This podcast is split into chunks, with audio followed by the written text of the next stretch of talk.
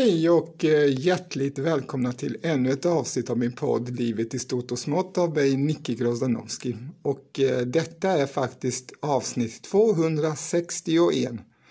Och idag så har jag faktiskt eh, besök här av en tågforskare och blivande författare, nämligen Birger Lindholm som håller på att skriva om järnvägens historia och då fokus på Kalmar-Växjö, eh, den linjen då som går till Karlskrona också naturligtvis, kust-till-kustbanan som jag har berättat om tidigare i avsnitt. Eh, välkommen Birger! Mm, tack så mycket. Berätta lite om eh, dig själv och ditt tågintresse. Ja, jag har alltid varit järnvägsintresserad och jag har fått det mycket utav min far som också är järnvägsintresserad. Men den järnvägen är en kombination av många intresseområden för min del.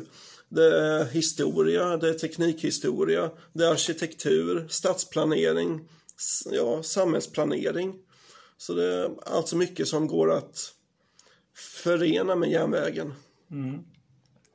Och var, var, har du fått det här tågintresset från? Du berättade om eh, tidigare historia, men, men liksom hur kommer det sig att eh, du vill skriva en bok om det till och med? Jag tycker det är spännande att dokumentera lokal historia och eh, ja, intervjua folk och försöka dokumentera sånt som lätt annars försvinner och leta reda på uppgifter ur arkiv. Eh, och det hela började vårterminen 2010 när jag eh, då som niondeklassare skulle skriva ett specialarbete. Och då skrev jag om Kalmar-Emmaboda järnväg på 75 sidor. Sedan dess så har jag, när jag har haft eh, tillfälle och lust, kompletterat de här med nya uppgifter och nya bilder. Det har blivit lättare att göra historisk forskning hemifrån. Mycket som har digitaliserats. Man kan gå igenom gamla dagstidningar och så vidare hemifrån.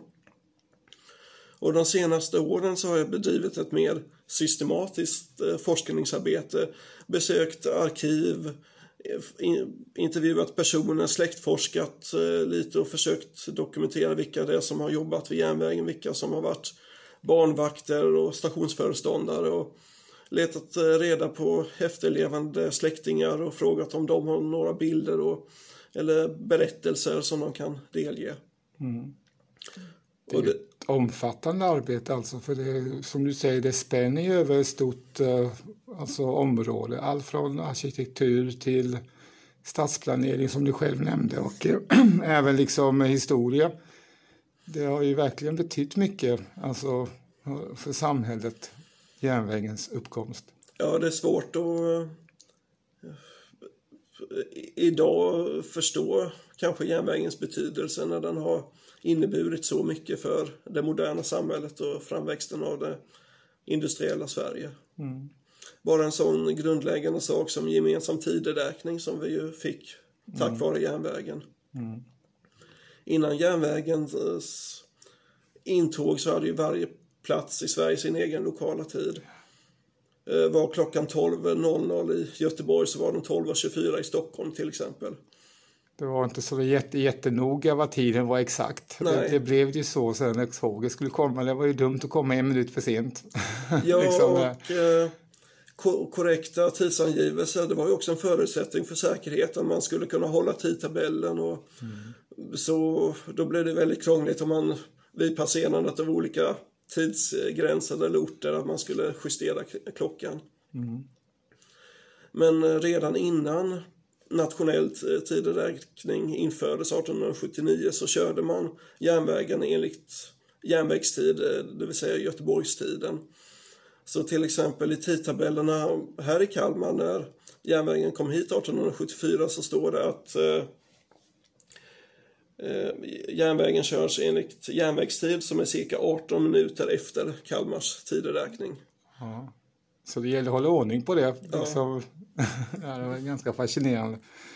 Så att, eh, alltså 1800-talet innebär ju en ganska stor omvälvning i samhället. Eh, jag menar 16-1700-talet, ja det hände säkert jättemycket då med.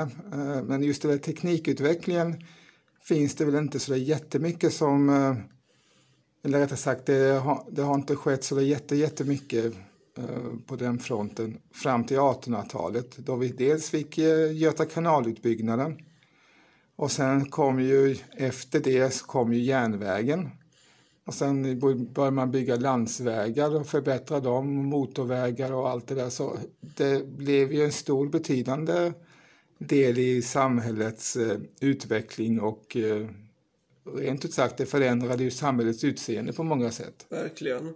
Och på 1800-talet har vi också skiftesreformerna som påverkar också, jordbruket ja. i väldigt stor riktning. Och vi har sprängningen av byarna när de flyttas ut. För annars vad som händer under stormaktstiden det påverkar ju mer den politiska makten men det påverkar ju inte den lilla människan på landsbygden. Nej. Men det gjorde ju verkligen skiftesreformen och järnvägen och Göta kanal och allt ja. det, det här du nämnde. Ja. Så man förstår ju att detta måste ha betytt väldigt mycket för den enskilda personen alltså. Att få uppleva allt det här. Och, och, och det, man brukar säga att det finns ingenting som är lättare än att vara efterklok och idag kan vi nästan skratta åt uh, den här debatten som var om, om uh, ja, exempelvis järnvägens utbyggnad. Att det skulle vara en fara för samhället. Man skulle bli sinnesrubbad och, eh, och på grund av farten hela 30-60 km i timmen skulle vara hiskelig fart på den tiden. Det fanns ju väldigt mycket orosmoment när det gäller järnvägen. Till exempel att röken skulle göra att korna skulle gå i sin, det vill säga att de inte skulle ge mjölk. Att eh, om en smed fick slut på, fick slut på järn mm. så skulle han naturligtvis gå och bryta bort en skena som mm. låg obevakad. Men det, och det hände faktiskt också. Mm. Och det ser vi inte med, eller ser vi nu, numera med de här kopparstölderna ut med järnvägen till exempel. Så den farhågan har ju besannats till viss del. Mm. Så att, eh, men återigen till din bok eh, som du håller på att skriva. Alltså hur börjar man? Du sa att du började när du gick i, i skolan där ju och gjorde ditt skolarbete. Eh, är, är din eh, kommande bok en utveckling av den som du sa? Att det liksom du, du har den som grund och sen att du liksom fyller på? Ja, jag har ju haft det som grund, de här 75 sidorna och eh, kompletterat dem och ändrat dem. Men eh, vad jag hade som grund när jag började skriva, det var en jubileumsbok som utgavs vid järnvägens 50-årsjubileum 1924. Kalmar järnvägar 50 år av trafikchefen Viktor Ståde som är väldigt omfångsrik och eh, täcker in olika områden. Personal, eh, trafik, lok och vagnar. Så den hade jag mycket att utgå ifrån och det har jag fortfarande för den är en väldigt bra bok. Mm. Och eh, den finns digitaliserad på nätet. Ekeving.se det är en hemsida med järnvägs med mycket järnvägshistoria. Så där kan man läsa den om man känner, det, känner för mm. det. Och det är inte bara att du, du, du äh, går ju också in djup på de olika personerna som har jobbat på de olika stationerna längs med den här järnvägssträckan. Eh, och det måste ju vara väldigt fascinerande levnadsöden en del. Jag hade väldigt kul att bekanta sig med personerna. Oftast så har de inte gjort några väldigt stora avtryck i arkiven utan man kan se ja, när de levde, var de var födda och vilken, vilken avlöning de hade. Men för vissa, speciellt om de har varit eh, Eh, gjort sig skyldiga till någon form av disciplinbrott så kan man ju få mer uppgifter. Om de till exempel om de har gjort sig skyldiga till fylleri eller så, då finns det utförligare material av dem. Eller om dem. Men annars så eh, finns det inte så jättemycket där man kan ta reda på om den enskilda människan om, eller i, i arkiven. Bodde de i stationshuset eller hade de egna boenden också? Eller hur funkar det? Som typ skol, lärarna bodde ju på skol, i skolbyggnaden. Hur funkar det med... Jo, det brukade vara så att stationsföreståndaren, han som var chef för stationen, han hade en tjänstelägenhet på ovanvåningen i stationshuset. Medan eh, de som var lite lä- i lägre rang, stationsskrivare, stationskarlar med mera, att de fick stå för egna, eget boende. Men under första världskriget när det var bostadsbrist i Sverige, då inköpte järnvägen, järnvägsbolaget, två fastigheter i Nybro som var avsedda för järnvägspersonal. Så i viss mån så har järnvägen försökt att hjälpa folk med tjänstebostäder.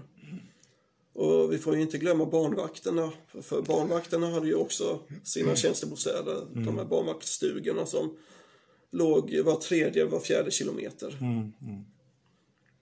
Ja, det hade vi ju, har vi inne i Lintros här är ju Emmaboda kommun bland annat vet jag som såldes för fem sex år sedan. Ja, den är välbevarad. Ja, så att, eh, den är ju väldigt, den är ju känd som så.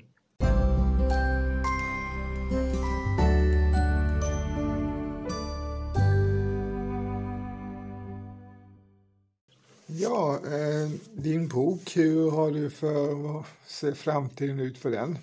Ja, nästa år så är det 150 år sedan Kalmar Emmaboda järnväg invigdes. Ja, Karlskrona-Växjö också för den delen.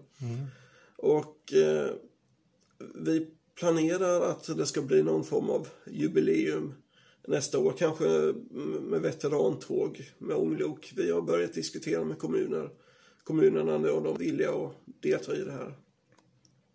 Men så mitt mål är i augusti nästa år att den ska ges ut i samband med jubileet. Ja, det är precis som du säger, det var 1874 som eh, tågsträckan där invigdes och det var ju stor pompa och ståt då med kung Oscar II och Drottning Sofia. drottning Sofia som var på båda invigningarna om jag inte förstått det rätt. Både med, med väldigt kort tid emellan var det väl va? Det Mm. var väl nästan, var det en vecka emellan där? Eller Eh, Det var bara några dagar. några dagar till och med. Ja, Så det invigde Karlskrona-Växjö järnväg och eh, var i Karlskrona och besiktigade lite eh, fortifikationsarbeten. Och sen eh, lördagen den 8 augusti invigde Kalmar-Emmaboda. Och eh, övernattade på residenset i Kalmar. Deltog i högmässan eh, på söndagen och sen åkte jag tillbaks till Stockholm. det måste ha varit en eh, stor upplevelse för lokalbefolkningen här i våra krokar här. Ja, det ser man ju i tidningarna när invigningen, när invigningen refereras att eh, på alla, på alla stationer och inte minst i Kalmar att det var stora folksamlingar samlade. Att det var den största folksamlingen i mannaminne i Kalmar. Så det var ju något väldigt stort att se konungen och att järnvägen invigdes också. Och järnvägen har ju betytt mycket. Eh, Vi, har, vi befinner oss här i Kalmar folkrörelsearkivs lokaler där jag jobbar i vanliga fall, i Kalmar då. Och du bor ju i Eskilsryd, Ja, eller utanför eller Eskilstuna. utanför Eskilsryd. Och jag själv bor ju i Emmaboda så jag trafikerar ju mig själv via järnvägen till mitt jobb. Så jag är ju väldigt eh, eh, bekant med själva sträckan och den har ju påverkat eh, hela liksom eh, Emmabodas existens kan man säga. För det är egentligen Emmaboda som tätort är ju uppbyggd via järnvägen eh, en gång. Även om det fanns bebyggelse givetvis innan järnvägens uppkomst så, så själva orten Emmaboda är ju eh, skapad av järnvägen. Och det var just det att de tre residensstäderna Kalmar, Karlskrona och Växjö skulle ha lika långt till förgreningspunkten, att det skulle vara 57 kilometer. Och att den förgreningspunkten då lades på Gantesbo bys ägor och det var det som blev Emmaboda. Eh, så stationen namngavs efter Hemmaboda gästgivargård som egentligen ligger i Lindås, eh, någon kilometer därifrån. Men man valde det namnet. Mm. Och enligt tradition så var det tack vare att man tog en passare och tog gjorde en cirkel som du sa runt både Växjö, Karlskrona och Kalmar och i mitten där eh, skulle Hemmaboda ligga. Och då struntade man i att det var egentligen en sumpmark i den marken. Där skulle det byggas. Punkt Ja. slut. Och att det inte fanns ens en väg till detta område. Nej, Så det lades verkligen på Gantesbo bys utmarker. ja. Så att eh, mycket av det är ju ganska så fascinerande. Och ännu mer fascinerande historia är ju, nu vet jag, kommer inte nu borde jag komma ihåg vad han hette, han i Lindås, men kanske du kommer ihåg som Lindvall. Lindvall stämmer, ja precis, Lindås, Lindvall, det är därifrån det kommer namnet. Och han eh, ville ju att tåget skulle stanna bredvid hans eh, stora villa där. Och så blev det. Lindås stationshus byggdes tvärs över gatan, eller får säga tvärs över järnvägen. Och i många fall om man ville att eh, ha en hållplats eller station så kunde man skriva till järnvägsbolaget och om de gick med på det så skulle man då antingen skänka den behövliga marken eller betala ett kontantbelopp eller teckna ett visst belopp i aktier. Så på det sättet så gick ju järnvägsbolagen ofta den folkviljan till mötes genom att anlägga hållplatser och eh, stationer. För järnvägen ville ju ha inkomster och det fick de ju genom att eh, anlägga stationer och håll och lastplatser där det fanns varor och så. Så Lindås är ju ett bra exempel på det. Jag måste fråga någonting som faktiskt inte jag vet om, som jag, som jag kom på nu faktiskt. Så här, va- Alltså, anledningen till att man byggde järnväg, alltså först byggde man Göta kanal som skulle vara den här vattenburna farleden tvärs över Sverige, som skulle liksom för, förkorta restiden. Eh, och eh, sen efter det, det, den invigningen på 1830-talet, eller när det var, så började ju eh, järnvägen komma som en tanke. Eh, och jag är lite fascinerad om varför efter ett sånt här stort eh, projekt som, som eh, Göta kanal, som är ju ett ofantligt byggnads... Alltså det var ju, jag vet inte om det innan eh, liksom var ju det största byggnadsprojektet i Sveriges historia.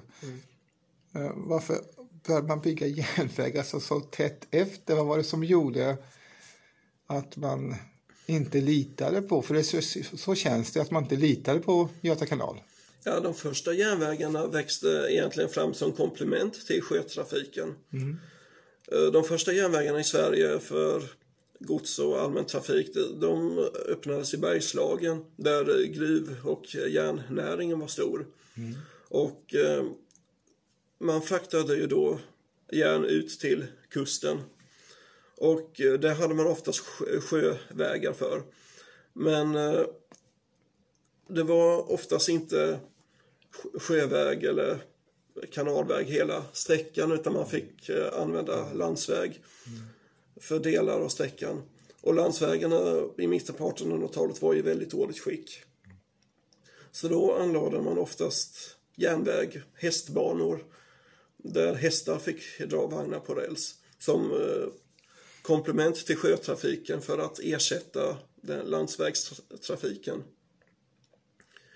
Och sen 1856 så öppnas de första järnvägarna för allmän person och godstrafik. Det är Nora Ervalla i Västmanland och eh, som byggdes privat.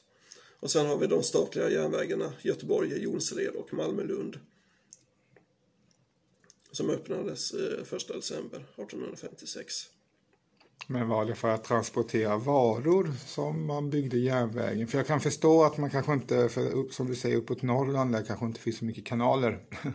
och det är ganska vidsträckta områden. Eh, men jag är ändå, ändå lite förvånad att man ändå byggde så pass tätt. Eh, den södra delen. Visst, inga kanaler där heller i och för sig. Det är ju samma, samma princip. Och, eh, men att man ändå orkade med ett stort, för det är ju ett ofantligt eh, planering och kostnad och, och projekt att Men- anlägga järnväg. Det ska huggas skog och det ska dras fram räls och det ska rallare och det ena och det andra. Verkligen. Och Sverige var ju bland de sista länderna i Europa att få järnväg. Mm. Eh, Så Det är ju en aspekt på det hela att eh, järnvägen var ju betydligt tidigare i andra länder. Det tänker man inte på så vanliga fall. Och beror, det, beror det på att vi var så sena här på Göta kanal? Att, kan man säga det? Sverige, om man tittar i historien, Sverige har oftast varit sen med att, anam, att, med att anamma det som har varit på mode på kontinenten. Och jag gissar på kanske att det har med vårt geografiska läge att göra, att nyheter, att nymodigheter kommer hit eh, en tid efter att det har varit inne på kontinenten. Den svenska envisheten. Vi ska reda oss själva. Vi ska inte ta emot nyheter och mo- nymodigheter från utomlands. Det kan de gott ha där. Ja, sen Det det, passar inte det svenska kynnet som jag läste någonstans i någon handling som de sa i den här järnvägsdebatten. Mm. Det kan de gott ha där nere i kontinenten men här i Alltså- Sverige passar det inte. Och sen var det ju väldiga diskussioner i riksdagen om Sverige skulle ha järnväg, hur den skulle finansieras. Skulle det vara med utländskt kapital eller skulle det vara med inhemskt? Och det fanns ju stora järnvägsmotståndare, bland annat en i riksdagen som menade på att om Sverige fick järnväg skulle landet industrialiseras, ett proletariat skulle växa fram vilket skulle öka risken för revolution. Så det, det fanns ju eh, väldigt, väldiga motsättningar inom riksdagen också.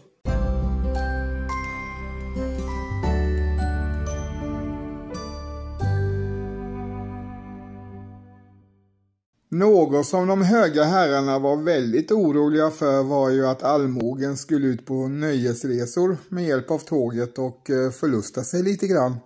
Och eh, det finge ju inte gå för sig utan eh, de skulle vara hemma i sina gårdar och arbeta i sitt anletes svett och göra rätt för sig. Så de inte gjorde några andra utsvävningar.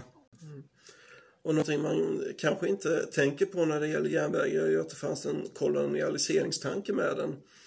Att eh, man valde att lägga järnvägen genom tidigare ogenomträngligt inland.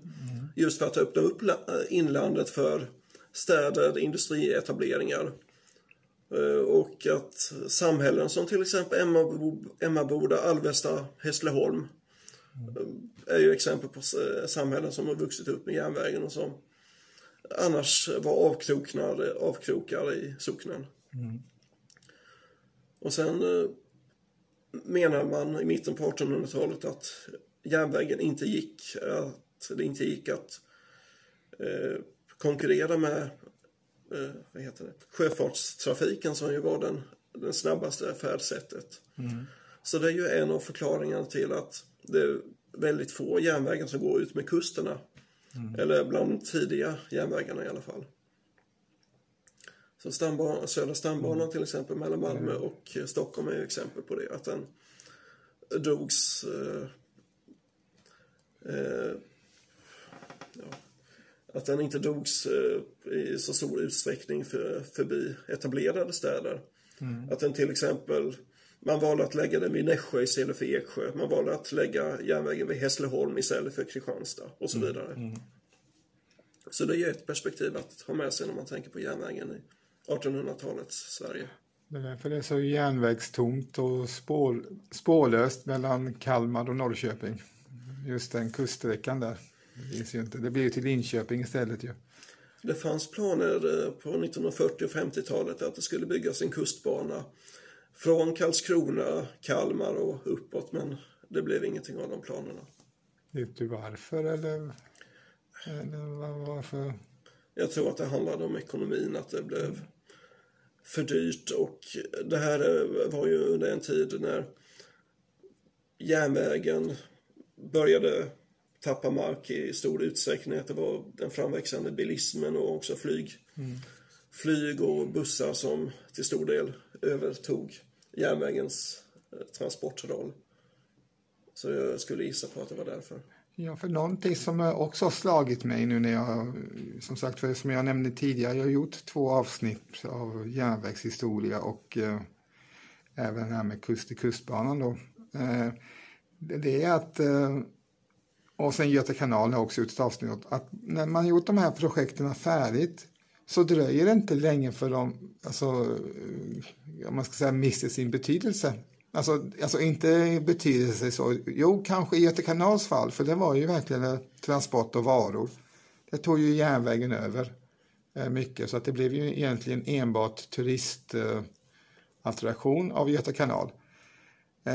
Men det dröjde inte. Sen har vi Karlsborgs fästning, exempel där vi på östra, eller förlåt mig, västra Vätternstranden som var en stor försvars, försvarsanläggning när det byggdes. Mm. Den miste ju sin betydelse nästan innan den ens var färdigställd. Mm. Eh, järnvägen också lite grann har ju den också eh, prägen.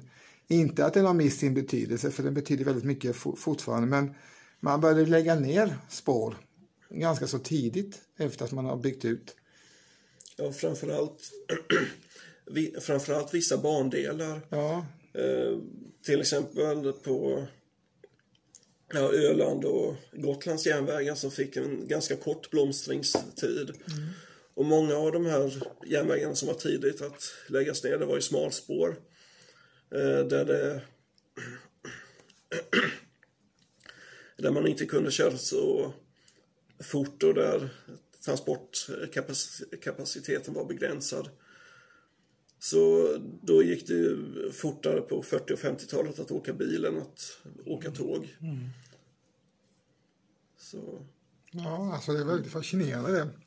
Just det där byggnadsprojekten och, och eh, liksom för det tar ju lång tid att göra dem. Alltså från, från planering till invigning. Det är ju många decennier. Mm. Och eh, mycket arbete och mycket pengar. Och, och sen ska man plötsligt börja riva upp det istället. Alltså det, känns lite...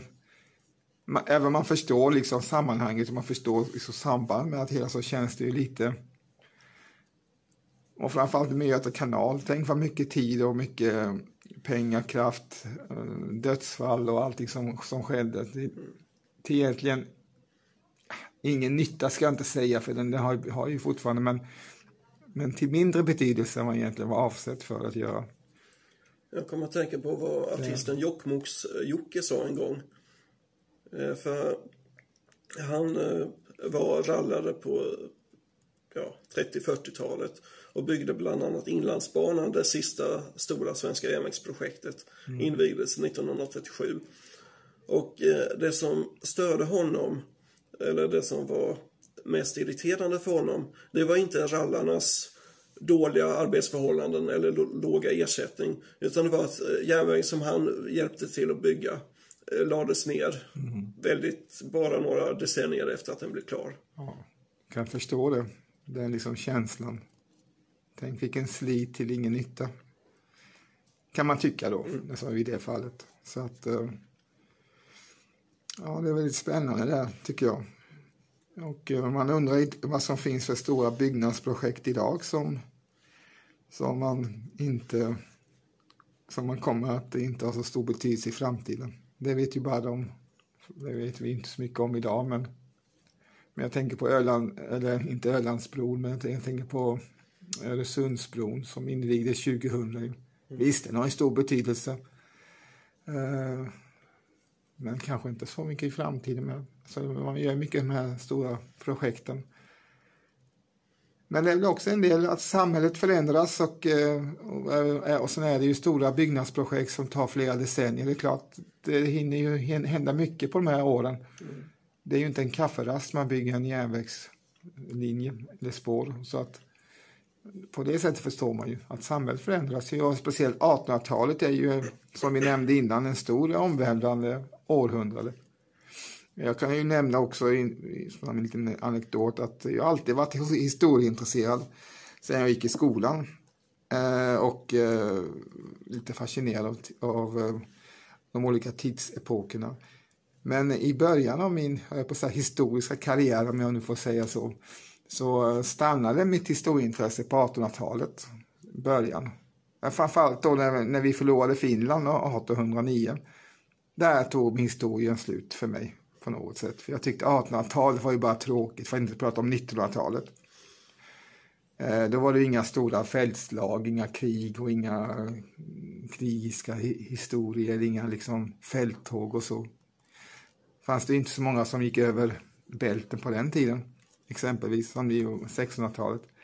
Men på senare år eh, så tycker jag faktiskt att eh, 1800-talet och 1900-talet är de allra mest spännande eh, historiska århundraden. Ja, men så har det... Jag, jag, jag har alltid varit intresserad av historia, men jag har nog alltid varit intresserad av 1800 och 1900-talets mm. historia. För det ligger närmare, det finns mer kulturmiljöer, byggnader, föremål mm. bevarade mm. från denna tid. Det är liksom lättare att leva sig in i 1910-talets Sverige till exempel, när det finns mycket bevarat från mm. de här decennierna. Eh, eller de här århundradena. Mm.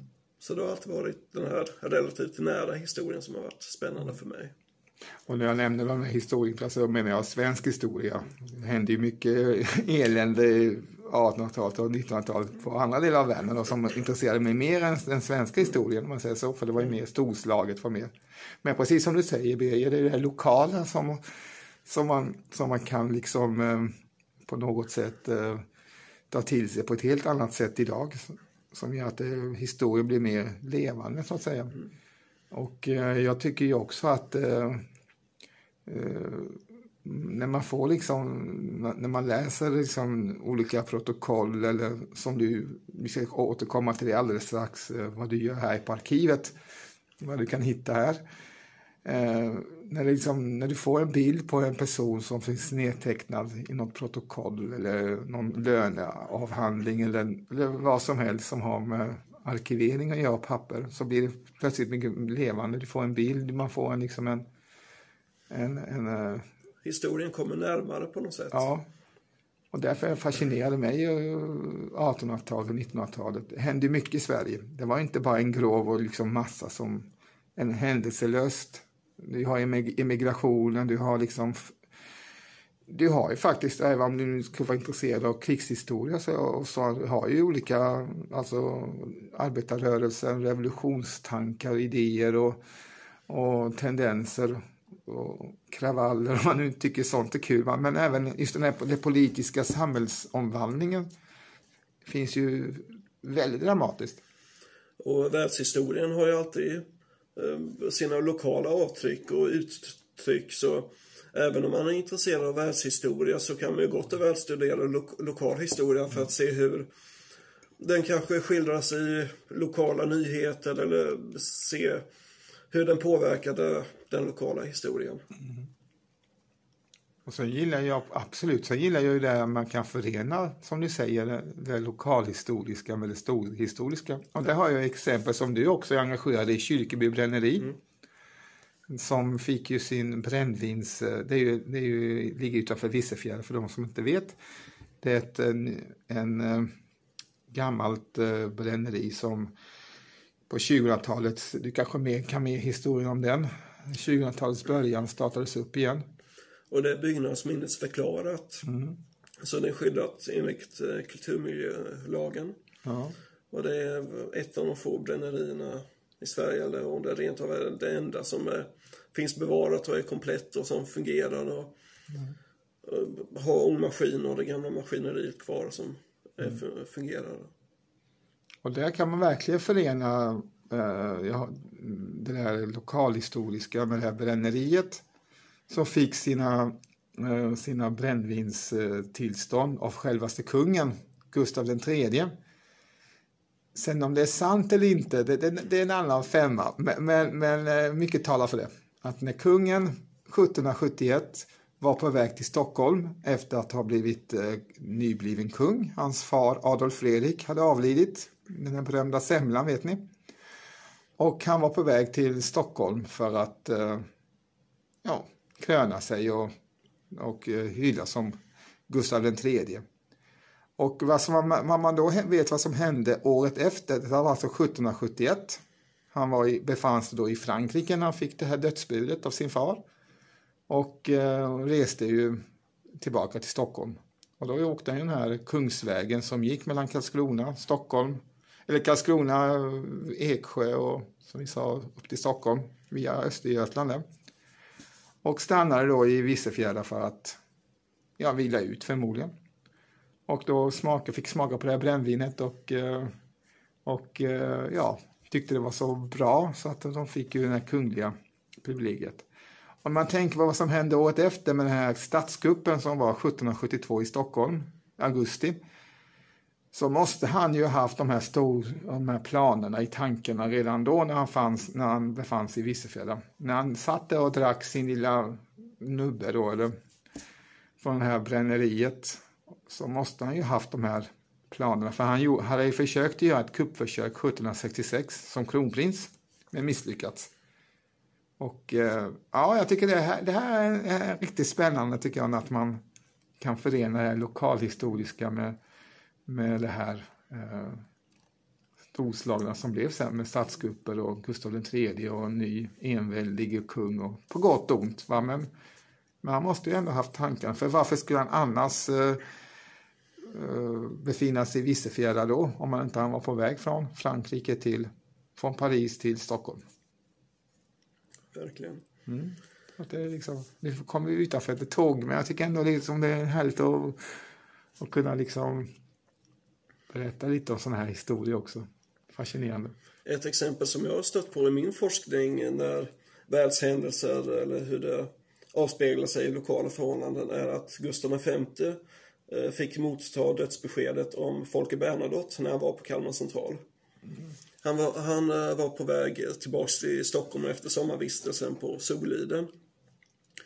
Och hade klivit av Ölandsbåten i Kalmar hamn och eh, gått eh, till centralstationen och gått in i sin egen kungliga vagn. Den finns för övrigt fortfarande bevarad vid Sveriges järnvägsmuseum.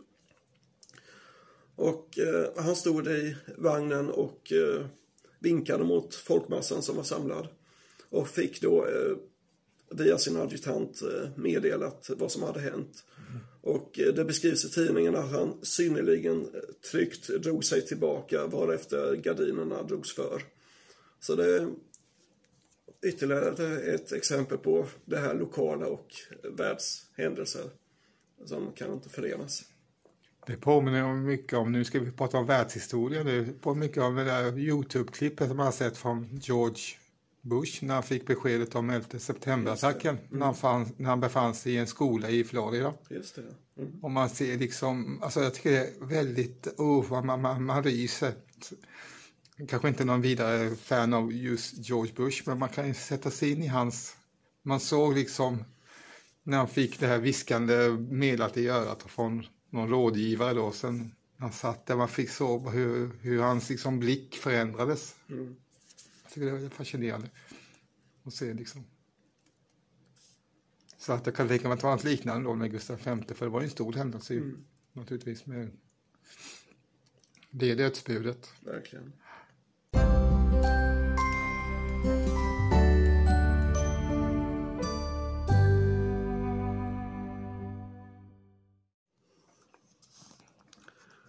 Jag tänkte på en sak. Vi talade ju tidigare Eh, om de här stora projekten som inte kanske fick den eh, eh, följden eller den betydelse som det var tänkt att få. Men eh, det måste ju ändå varit en hel del projekt som fick den betydelse som man hade tänkt. Och eh, eh entreprenören för järnvägsbyggena här han heter Johan Melchior Ekströmer. Och eh, av de pengarna som han tjänade så köpte han flera eh, järnbruk här, bland annat eh, Klavreströms bruk.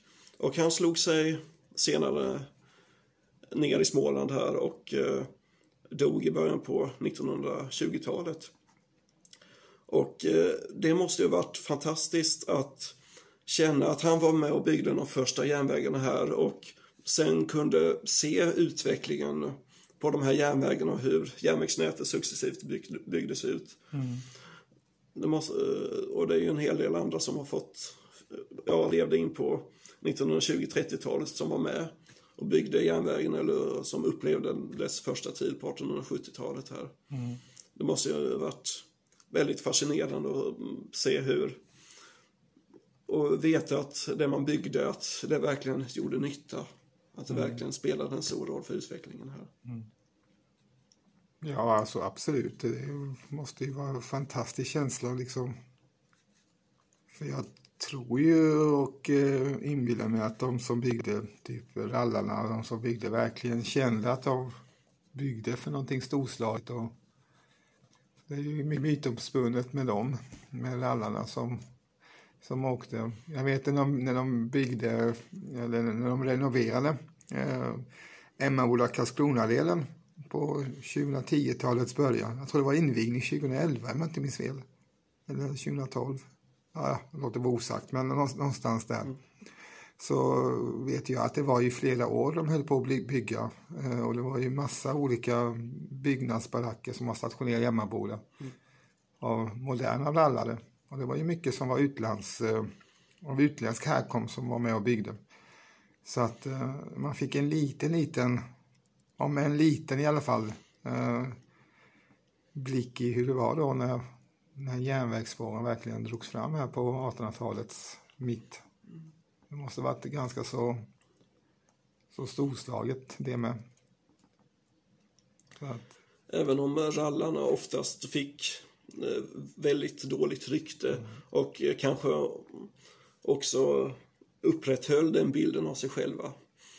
Det finns eh, mycket i tidningarna då när järnvägen började byggas här på hösten 1872 om att ölkrogarna ökade i antal i Kalmar efter att järnvägsbyggarna kom hit. ja. Och eh, det var flera som dömdes för att olovligen ha sålt alkohol.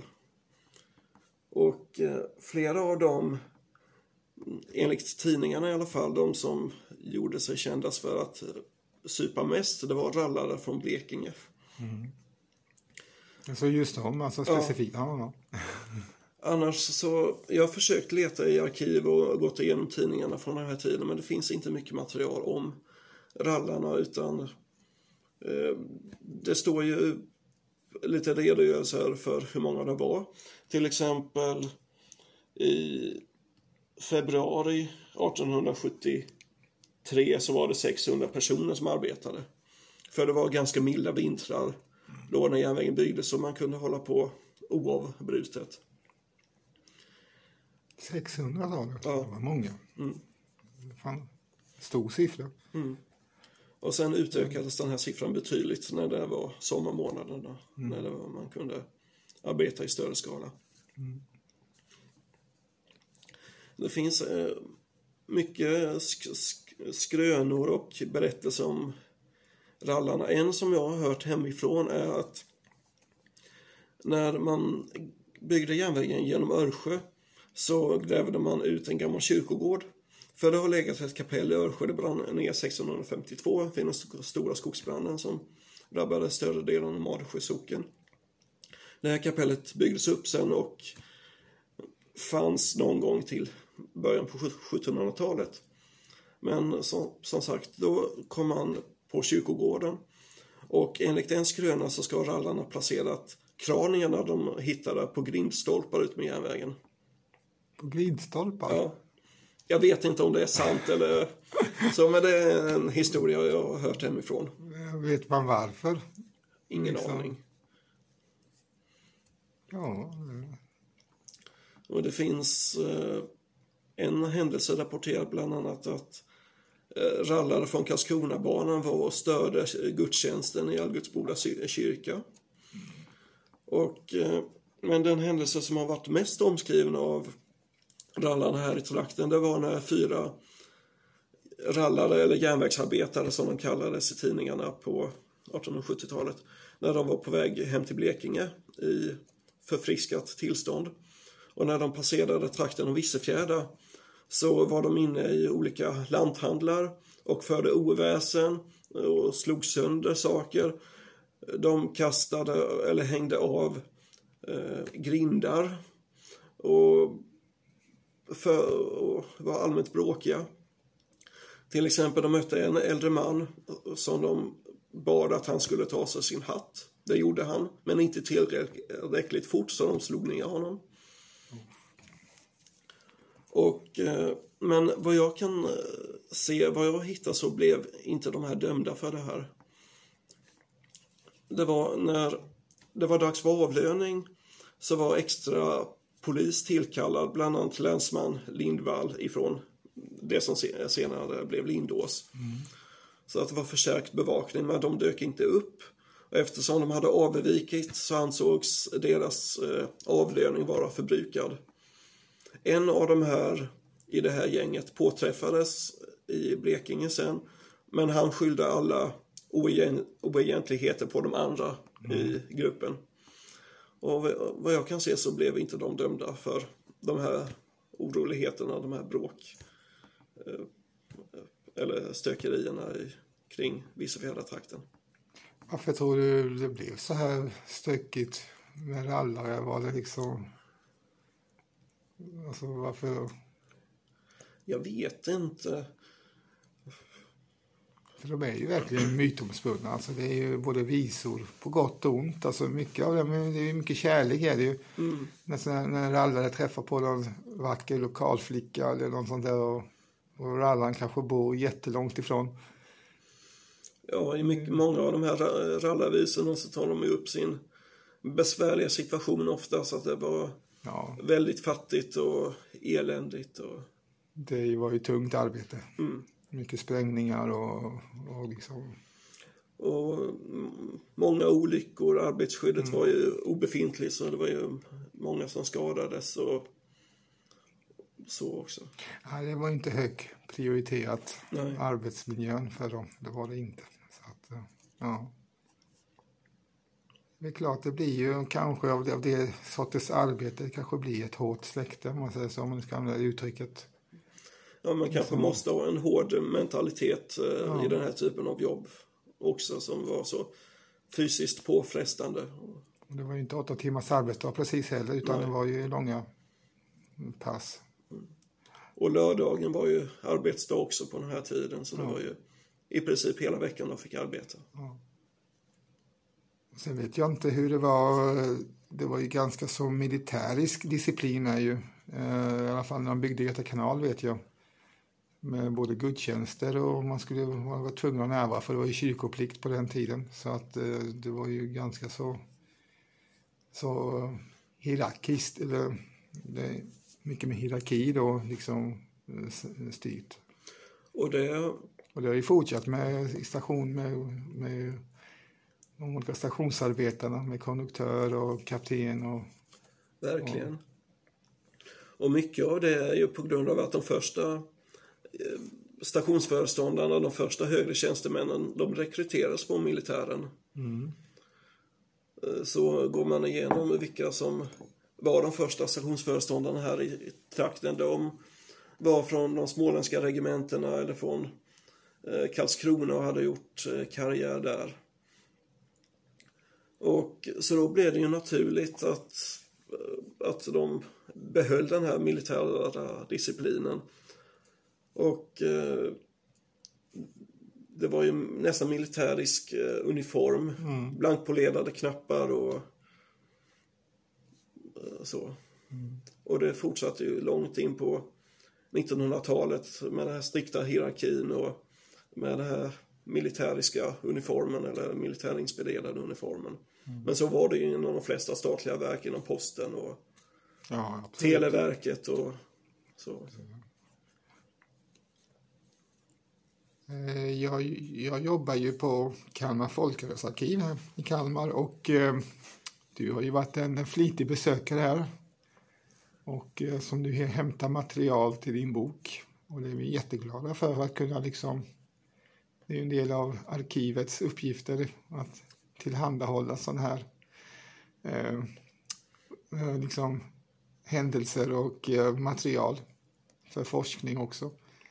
Eh, min fråga till dig och min undring är ju liksom vad, vad, vad letar du efter här i vår arkiv? Vad är det som du specifikt eh, är ute efter till din bok? När jag kom hit första gången så var det mer att jag var intresserad över vilka personalorganisationer, vilka fackföreningar som hade funnits. Eh, så det första jag var, tittade på det var årsberättelser, försöka skriva ner lite om deras verksamhet. och så, sen insåg jag ju snabbt att det fanns ett väldigt omfångsrikt material här. Att det finns korrespondens, inkomna handlingar och eh, mycket som rör själva järnvägsdriften också, inte enbart det fackliga engagemanget.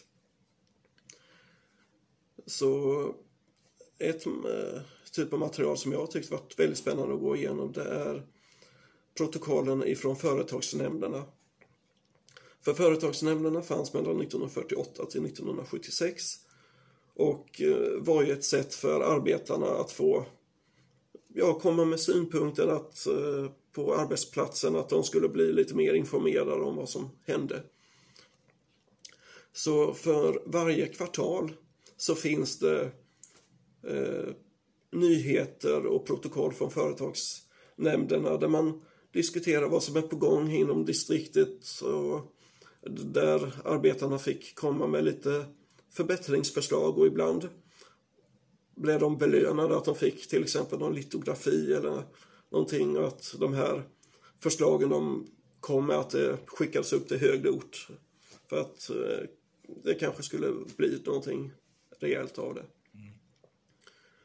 Så genom de här företagsprotokollen eller företagsnämndsprotokollen så är det möjligt att följa väldigt detaljerat vad som var på gång inom distriktet och se ombyggnationer, nybyggnationer och så. Så det här materialet framförallt har varit till väldigt stor hjälp att kunna identifiera när en ombyggnation har skett, kunna följa också processen bakom att se till exempel när man först diskuterade ett ämne, att till exempel att Kalmar station skulle få ett nytt signalställverk och sen se när det faktiskt genomfördes. Mm. Så den här processen bakom ett beslut tycker jag också är väldigt spännande att ta del, ta del av. Så det är framförallt det som jag har tittat på här. Mm. Det är ju spännande alltså. Och det finns material här från och med att den första fackföreningen startades 1903 fram till och med 1992. När stats... Vad heter det? Eh, Statsanställdas förbund eh, övergår till SEKO. Mm. Eller eh, i alla fall de som arbetade vid järnväg och service och kommunikation, att det blir SEKO. Mm. Så det finns ju material här som täcker större delen av 1900-talet och som är väldigt omfångsrikt. Mm. Jag tänkte på de här statarna, förlåt mig, inte statarna, förlåt mig, rallarna menar jag naturligtvis, som arbetade. I, i, övergick de till att jobba inom järnvägen när det var färdigt sen? Var det vanligt? Eller? Eh, det förekom att eh, rallar som hade utmärkt sig för att vara ja, pålitliga och mm. goda arbetare, att de blev anställda som barnvakter. Mm. För det var ju den typen av arbetsuppgift de hade sysslat med att underhålla eller att bygga järnväg och så. När det gäller Kalmar-Emmaboda så har jag svårt att uttala mig om eh, vilka som fick fortsatt anställning för det är väldigt svårt att se i materialet eh, i kyrkobokföring och så vilka som var rallare. Eftersom eh, de ju oftast var skrivna på sina hemorter och bara tillfälligt mm. jobbade här så finns det inte noterat i till exempel husförs längder, husförsprotokoll om de, ja, var de arbetade och så. Mm.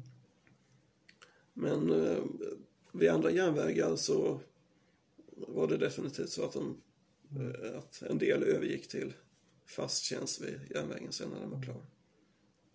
Ja, klart, jag kan, kan ju inte tänka mig att de där busarna blev det kanske. Men eh, det var ju intressant att veta att, liksom, att det förekom det också. Så att... Och flera av dem som var arbetsledare och stationsingenjörer och så, de fick fast tjänst vid järnvägen också som lite, ja, chefstjänster och så. Mm. Så det förekom på alla nivåer. Har du varit på flera arkiv och letat material? Eller? Jag, har varit på Riksarkivet i Stockholm och eh, Kronobergsarkivet. Och i Riksarkivet i Stockholm, eller mer specifikt Arninge, norr om Stockholm, där finns hela Statens järnvägars arkiv. Eller merparten av det och eh, arkiven från de privata järnvägar som förstatligades. Så där finns allt material från att bolaget bildades 1872 fram till och med förstatligandet 1940. Så det är protokoll, avlöningslistor, korrespondens med enskilda och myndigheter och tidtabeller och allt möjligt som berör privatbanetiden. S- Så det är väldigt omfångsrikt material det också. För Kalmar Emmaboda järnväg så finns jag för mig det, åtta hyllmeter där. Men för Statens järnväg så är det omkring 360 hyllmeter. Så det är väldigt mycket material som vi sparat. Jag tänkte det med privat järnväg var ju ganska så vanligt i eh, Eh, järnvägens eh, barndom eller begynnelse. Eh, för staten var ju inte så intresserad, om jag fattar saken rätt från början, att driva järnväg förrän de kom in på banan sen och köpte upp och det blev ju statens järnvägar sen ju. Fanns det någon period under, under senare del av järnvägens historia som det bara var statligt eller fanns det privata? Har det alltid funnits privata järnvägar? Ja, det har det gjort. Om vi backar bandet lite till 1800-talet. Eh, staten byggde ju stambanorna, de viktigaste eh, järnvägarna. Ja, till exempel mellan Stockholm och Malmö och eh, Stockholm och Göteborg. Men eh, för banor med framförallt lokalt behov så upplät man det till privata intressen. Eh, Eh, vissa järnvägar av större betydelse förstatligades, till exempel Västkustbanan mellan Malmö och Göteborg. Den byggdes av olika enskilda järnvägsbolag men staten insåg att denna järnväg var av väldigt stor vikt att den gick mellan två av rikets största städer. Så det, de järnvägsbolagen köptes in. Och det, det, har varit, det var på 20 och 30-talet ett antal järnvägar som hamnade på ekonomiskt eh, Eh, eller som fick eh, hamna på ekonomiskt obestånd som staten köpte in. Men det är framförallt efter börskraschen och eh, den ekonomiska lågkonjunkturen på, i början på 30-talet som fick staten att, att agera. För många, även stora järnvägsbolag, fick eh, problem då. Så riks, Sveriges riksdag beslutade 1900, 1939 att alla privata järnvägar skulle förstatligas. Och det, fattades, det beslutet fattades som en ren rädd, räddningsåtgärd.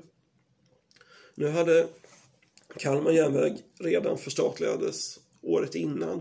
Eller staten hade förvärvat aktiemajoriteten här 1938 och löste in bolaget helt 1940. Så det pågick förstatligandeprocesser på en hel del järnvägar redan innan det här allmänna förstatligande beslutet fattades 1939. Men under, från och med 39 och fram till början på 50-talet kom i princip alla järnvägar att förstatligas. Undantaget var de järnvägar där majoritetsägaren utgjordes av ett företag och där järnvägen framförallt tjänade som bruksbana eller tjänade eh, som ja, bana för företagets transporter. Även om det kanske var upplåten för allmän person och godstrafik. Så det var många järnvägar i Bergslagen som ägdes och eh, drevs av järnbruksbolag som inte förstatligades. Till exempel, eh, till exempel Nordmark, Klarälvens järnväg, Byvalla Långhyttans järnväg i Dalarna, Trafikaktiebolaget Grängesberg Oxelösunds järnväg som ägdes av Grängesbergskoncernen. Fler, många av de här som Byvalla Långhyttans järnväg som var en smalspårig järnväg, den lades ner. Nordmark Klarälvens järnväg, den lades ner också. Medan TGOJ eh, mellan Oxelösund, eh, mellan Grängesberg och Oxelösund, den förstatligades i etapper. Så idag eh, järnvägs... Ja, vad ska man säga? Eh, Sen har det skett en avreglering. Mm.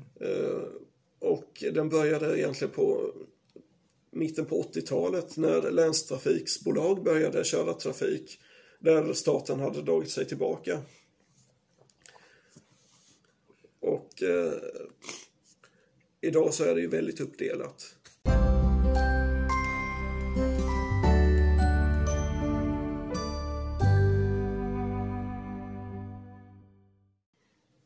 Och jag, Birger, vi har ju ganska mycket saker och ting gemensamt. Vi har dels vår historieintresse och eh, dels eh, järnvägen som intresserar oss båda. Men sen har vi också en sak till som, som eh, vi har som intresse och även om du har gått betydligt längre än vad jag har gjort i det, i det intresset så har vi i alla fall grunden gemensamt. Och det är ju gamla stationshus. Jag var ute och vandrade och eh, strövade i närområdet där jag bor, strax utanför Fiskehärad, Och stötte på för 15, 13-15 år sedan i alla fall, så länge sedan är det. Ett eh, gammalt eh, övergivet hus som såg ut som ett spökhus. Det var inrett inuti och det var liksom ungefär som man hade bara övergivit det. Väldigt fascinerande. Och det här huset visade sig efter lite forskning från min sida att eh, det var Linnefors stationshus och Linnefors ligger ju på banan mellan Karlskrona och Emmaboda strax eh, innan Vissefjärda till och med, sett från Emmabodas sida. Och eh, det var helt övergivet och, eh, men ändå väl bevarat och eh, både inredningsvis och eh, även var mycket förfallet. Man såg gamla tidningsutklipp från 50-talet och, och sådana saker. Numera är det en förening som har hand om huset som har gjort ett fantastiskt ar- arbete och eh, bevarat det för framtiden så att eh, den är inte riven på något sätt, tvärtom. Men den var ju rivningshotad och den här föreningen lyckades ju förvärva huset från Trafikverket. Och något liknande har du gjort, eh, från andra hållet mot eh, mellan Emmaboda och Nybro. Berätta lite om Eskilsryds station. Ja, ja innan, eh, eller ungefär ja, samtidigt som eh, jag har skrivit om hela Kalmar, Emmaboda järnväg, så har jag och far bedrivit lite specialforskning om de stationerna som har legat närmast oss, Örsjö och Eskilsryd. Och eh, samlat på bilder och försökt intervjua folk som har arbetat där, samlat på oss lite minnen och så. Och på hösten 2017 så läste vi i, bland fastighetsannonserna i tidningen att Eskilsryds före detta stationshus hade köpts av Trafikverket. Och vi förstod ju, både jag och min far, att det här huset skulle rivas. För Trafikverket köper bara in eller fastigheter ut efter järnvägen för om eh, det ska rivas. Och eh, vi kontaktade, har varit i kontakt med Trafikverket många gånger och fått ta hand om inredningsdetaljer och föremål från stationshus och godsmagasin med mera som har rivits. Så vi hade kontakter med Trafikverket och tänkte väl först bara att det hade varit kul att komma in där och fotografera lite, kanske mäta upp och göra lite ritningar.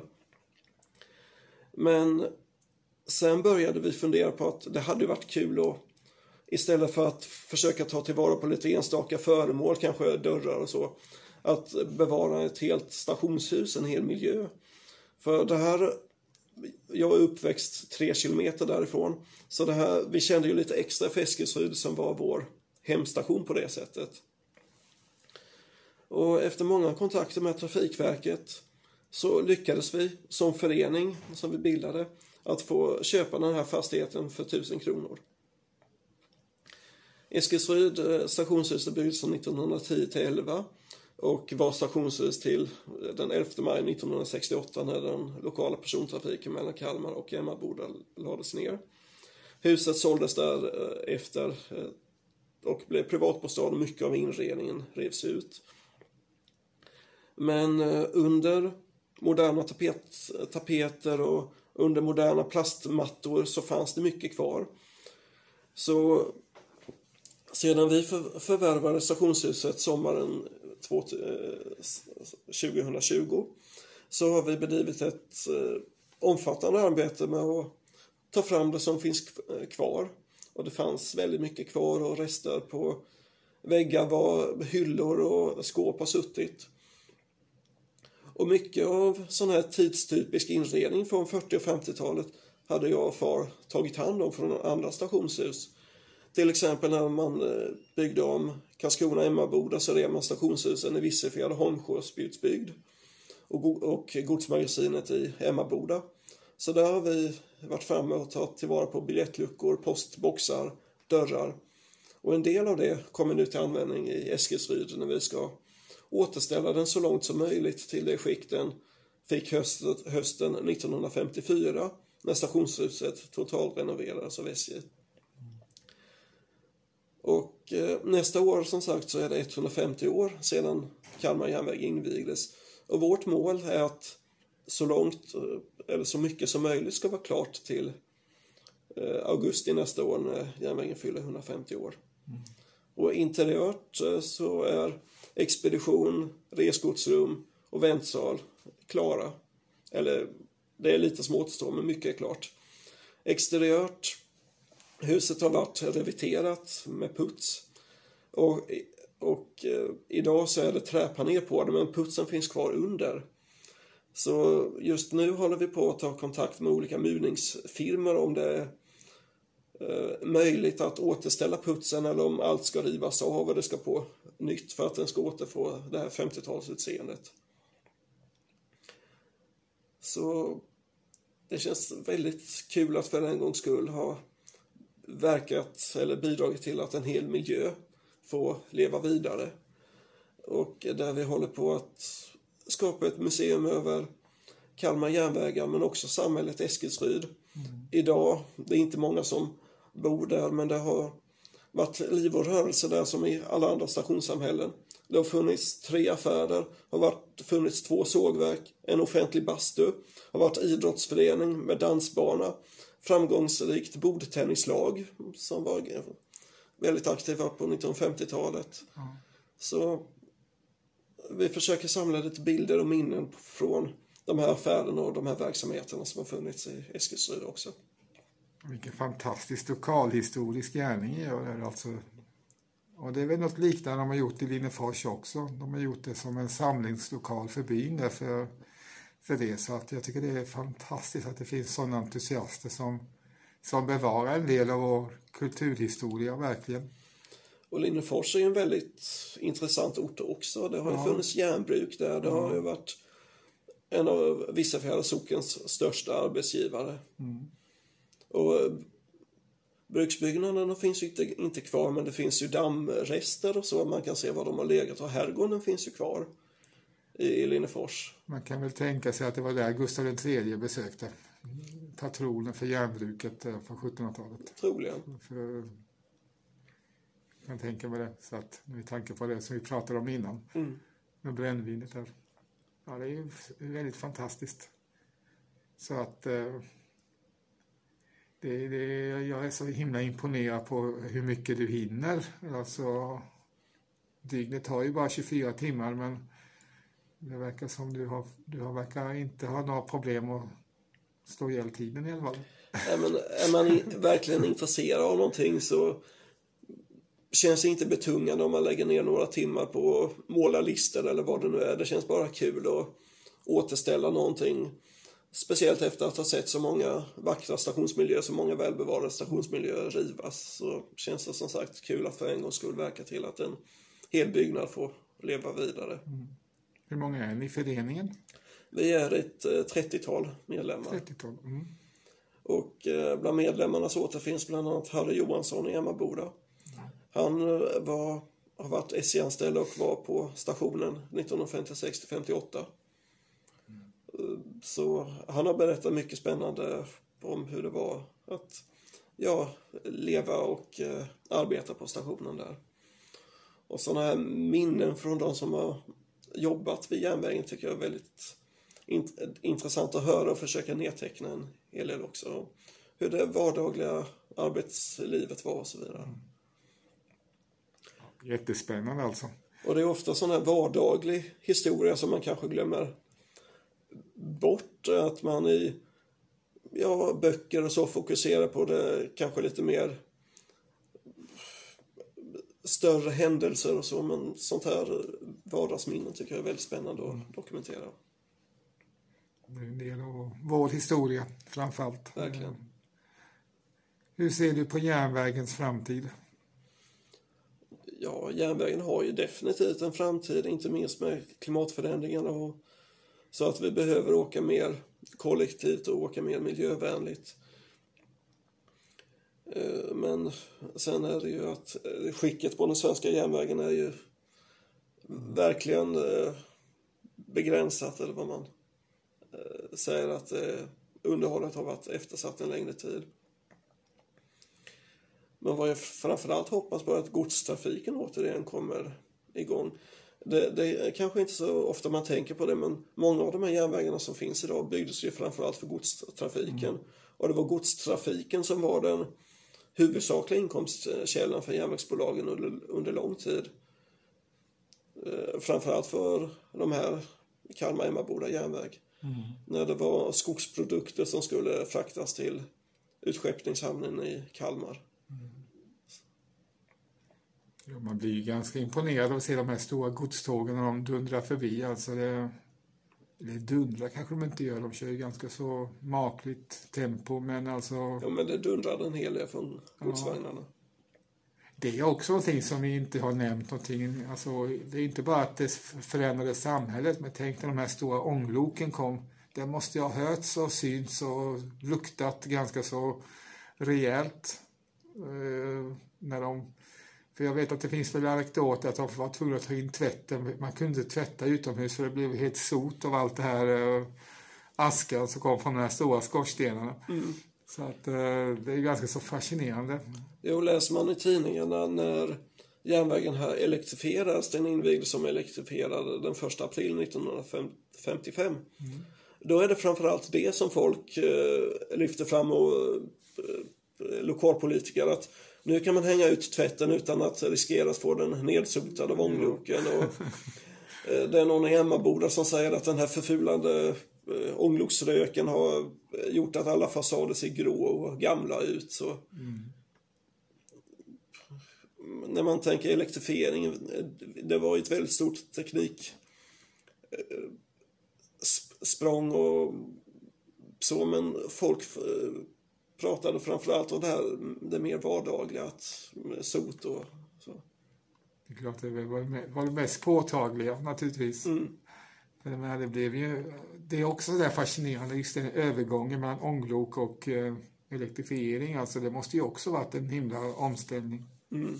När man skulle bygga de här stora alltså stolparna längs med alla, alla järnvägsspår. Då. Alltså det, jag tycker det är otroligt fascinerande. Och mycket av det här, även om det gjordes på... För den här banan så eh, gjordes arbetena från 1952 till 55. Men eh, även om det är relativt modern tid så gjordes det mesta för hand. Alla de här stolparna, man göt fundamenten och sen vinschade man upp stolparna. Eh, Alla de här kontaktledningsstolparna. Och det gjordes för hand. Ja, helt otroligt. Så tänkte jag då när till exempel Södra stambanan elektrifierades på 30-talet och allt är gjort för hand utan maskiner. Mm. Så menar, tåg är ju ett behändigt sätt att färdas på. Ju. Som sagt, som jag nämnde innan så åker jag ju tåg dagligen till jobbet här i Kalmar. De sex milen mellan Emmaboda och, och Kalmar. Och eh, gläds ju åt att eh, nya stationshus, eh, det, det, ja, stationshus med, men nya hållplatser har tillkommit längs med den här spåren. Vi pratar om Örsjö, vi pratar om Smedby Trekanten, Smedby, Holmsjö, neråt Karlskrona där och Vissefjärda som i många, många år var utan eh, stopp. Men nu, sen ett tiotal år tillbaka har ju det. Och det lyfter ju hela, hela byn. Så att eh, det har ju verkligen en framtid. Vi behöver fler stopp kanske. Eller vi behöver kanske både för folk har ju ett behov av att färdas snabbt från punkt A till punkt B. Men folk har ju också behov av att kunna ta sig från punkt A till punkt B också. Inte bara färdas snabbt, utan verkligen ta sig. Så att jag tror både höghastighetståg behövs och det här lokala. Och, och också järnvägen för godstrafik. För lite långsamma godståg. Absolut. Det jag menar, det är som du sa med klimatförändringar och miljön, är ju jätteviktigt. För tänk vad mycket ett godståg kan dra, liksom, eller transportera om man jämför med lastbil. För den ringa, ringa miljöpåverkan som det är. Sen har ju järnvägen vissa problem, till exempel med flexibilitet och så vidare. På 50-talet så försökte SJ ändå nå ut till kunder som låg inte, som inte låg direkt in till järnvägen. De hade ett koncept som kallas för dörr till dörr. Att eh, man kunde transportera i små containrar som gick på hjul. Så kunde man på truckar till, till exempel köra från Johansfors glasbruk och ner till Emmaboda och lasta de här eh, små containrarna på järnvägsvagnar. Så, och, så då så fanns det en tanke att eh, järnvägen kunde nå ut även på landsvägen. Och till viss del finns det ju kvar idag att man kan köra lastbilstrailers på, eh, på järnvägsvagnar och så, men det behöver kanske ett lite mer eh, möta det här hotet eller eh, möta lastbilstrafiken eh, med och tänka lite mer kring flexibilitet. Mm. Jag, vet, jag är ju uppvuxen i Åfors som ligger i Emmaboda kommun eh, och där har vi ingen järnväg. Men den har vi har ju haft ett glasbruk där från 1876 till 2013 då det lades ner. Och det vet jag, det transporterade de ju ner till Emmaboda, lastbilar, med glasen som skulle transporteras vidare ut i världen. Så jag har en rolig bild där från eh, Emmaboda stationsområde. Från, jag vet inte om det är från 30-40-talet. Man ser en liten lastbil med Åfors glasbruk på själva lastbilen. Så att det är, här har de transporterat glasen ner till Emmaboda. Och nå- ett perspektiv man kan lyfta det är busstrafiken för SJ var ju bland de första att, eller järnvägsbolagen generellt var ju bland de första att starta busslinjer också. Det var ju ett sätt på 20-talet att, möt, att försöka möta den begynnande kon- konkurrensen från privatbilismen. Och SJ var ju landets största bussföretag också på 50-60-talet. Innan det successivt eh, uppdelades och länstrafikbolag, länstrafikbolagen fick ta över. Ja, SJ-buss var ju ganska så be- begrepp man använde sa för mina ungdomar när man åkte till Eringsboda brunn med de här SJ-bussarna då när vi skulle ut och svea lite från glada 90-talet. då åkte vi, gick vi på faktiskt för det är fantastiskt att det, att det fanns eh, de ordnade ju busstransport ner till Eringsboda där som ligger i Blekinge, norra Blekinge där ju. Så det är väl en en bussresa på 40 kilometer i alla fall, om inte mer. 40, ja, 40-50 dit från Eriksmål och Åfors. Så de stannade där varje lördag och hämtade upp ungdomar i de här ganska så ja, SJ-bussarna som de hette på den tiden. Så det är ett begrepp man känner till. Har du Birger, nu eh, har du, har du, är det någonting du vill tillägga som vi har missat i det här häftiga och intressanta samtalet? Jag tycker vi har berört eh, det vi hade tänkt att ta upp och Ja, så, ja. det har varit jättespännande att få prata med dig. Alltså. ja, men det har varit jättekul att få Kan- vara här. Ja, kanonbra och eh, intressant och vi har verkligen eh, svävat eh, på de här olika ämnena så att eh, jag vill tacka dig för att du ville ställa upp på det här. Ja, men tack för att jag fick komma.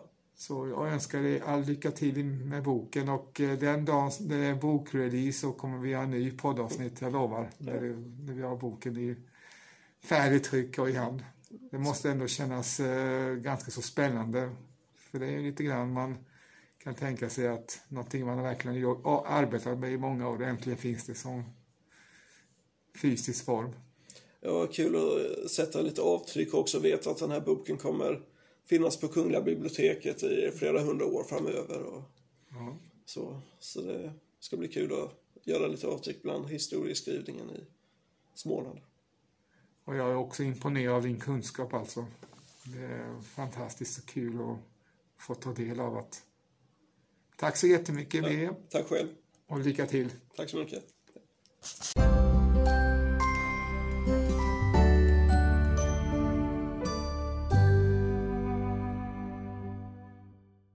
Ja, då har ni alltså fått höra det här spännande avsnittet där jag träffar alltså den fantastiske tågentusiasten och eh, den blivande författaren Birger Lindholm som alltså håller på att skriva sin bok som ska ges ut nästa år när sträckan Växjö-Kalmar-Karlskrona firar sitt 150-årsjubileum. Så är i alla fall tanken och jag hoppas verkligen att han lyckas med sitt eh, stora projekt. Och ni har också fått ta del av hans stora kunskap han besitter i det här området som berör järnvägen och eh, dess historia och allt där som hör järnvägen kring. Ni har också fått ta del av hans eh, fantastiska projekt med Eskilsryds stationshus. Och eh, jag lovar dig Birger att någon gång ska jag komma och hälsa på dig i sommar. Vi ses då. Och jag hoppas verkligen att ni har uppskattat det här avsnittet lika mycket som jag. I avsnittets början fick ni höra Jokkmokks-Jokke och hans eh, fantastiska visa Rallarsving som också heter Det var vi som byggde folkets järnväg. Och som avslutning får ni höra Fred Åkerström framföra Ruben Nilssons fantastiska rallarvisa. Och vill ni höra dessa två fantastiska musikstycken i sin helhet så klicka gärna in på Spotify så finns de där. Min podd utkommer i regel en gång i veckan och då oftast någon gång under helgen. Men det kan även förekomma vid andra tidpunkter under veckan. Det beror lite grann på hur min agenda för respektive vecka ser ut och när jag har möjlighet att spela in nya avsnitt. Och för att inte du som lyssnar ska missa när jag släpper nytt så prenumerera gärna på min podd Livet i stort och smått om du inte redan gör det. Så missar du inte när jag släpper nya avsnitt. Och medan du väntar på att jag släpper nytt så botanisera gärna mina tidigare släppta avsnitt. Det finns många hundra godbitar att ta del av. Eftersom detta är avsnitt 261 så finns det alltså 260 avsnitt som du säkert kommer att hitta någon guldkorn i något avsnitt i alla fall. Mycket nöje att botanisera där. Vill du stödja podden ekonomiskt så går det bra att swisha ett valfritt bidrag till 073 358 61 43. Men detta är naturligtvis helt frivilligt. Jag är jätteglad bara ni lyssnar på min podd. Och slutligen vill jag tacka dig som har lyssnat på avsnittet och hoppas att du återkommer. Och eh, på återhörande. Och sen vill jag tacka dig också Birger Lindholm som ställde upp på den här intervjun jag hade i detta avsnitt. Tack så jättemycket till er alla. Vi hörs snart igen. Ha det gott. Hej då!